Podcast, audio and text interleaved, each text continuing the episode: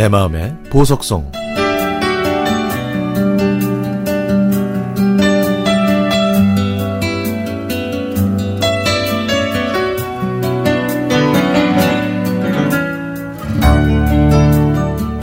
(1990년대) 초 저는 운전면허 시험에 도전했습니다. 당장 운전할 일은 없었지만 친구들 모두 운전면허증을 가지고 있었고 저도 언젠가는 제 차가 생길 거라는 믿음에서였죠. 저는 한 달 동안 학원에서 열심히 운전 연습을 했고요. 모의 시험도 통과했기 때문에 자신감이 있었습니다.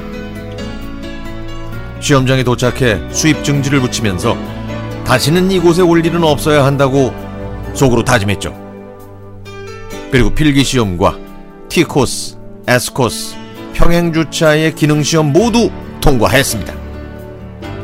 그러자 운전면허증이 눈앞에 아른거리기 시작하더라고요. 마지막은 장내 주행 시험인데 요즘처럼 도로로 나가서 시험을 보는 게 아니라 시험장을 한 바퀴 돌면서 운전장치를 맞게 조작하고 구간별 상황에 맞게 운전할 수 있는지를 측정하는 테스트입니다.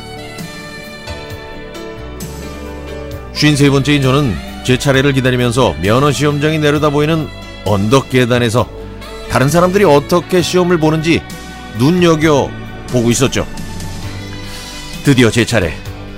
지시에 따라 출발 장소로 걸어가는데 마치 결승전 출발선으로 가는 육상 선수처럼 떨리고 두근거렸습니다. 조심스레 차를 타고 안전띠를 메고 나서 크게 시음호흡을 하고 시동을 걸었죠. 자, 이제 출발. 합격을 간절히 빌면서 우측 방향 지시등을 켜기 위해 왼손을 지시등 장치에 대고서 지그시 위로 올렸는데 이게 웬일입니까? 방향 지시등 막대가 온유월 오이순 부러지듯 엄동설 안에 고드름 부러지듯 똑 부러지는 게 아니겠어요? 이거 어떻게 해야 돼? 부러진 방향지시 등 장치는 실처럼 가느다란 줄에 애처롭게 대롱대롱 매달렸습니다. 하필 이 주행, 중요한 주행시험에 이 장치가 부러지다니 저는 눈앞이 캄캄했습니다. 그냥 출발할까? 아니면 차에서 내릴까? 이렇게 고민하고 있을 때 시험관이 확성기로 53번 수험생 뭐합니까?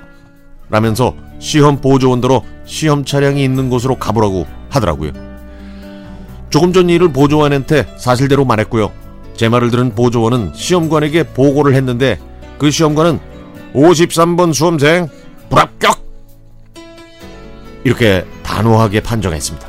아니 차를 한 바퀴도 굴리지 못하고 불합격이라니 억울하고 황당하고 창피하기도 하고 그랬죠. 저는 이 복잡한 감정을 사귀지 못한 채 서리 맞은 호박님처럼 아, 이 굉장히 그 비유를 잘하시네. 서리 맞은 호박잎처럼 축 처진 채 보조원을 따라 시험 통제실로 갔습니다. 시험관은 운전시험 초유의 상황을 수습하기 어려운 듯 난감한 표정을 지으면서 저한테 변상하라고 하더라고요. 저는 어이가 없어서 아니 변상이라니요? 어?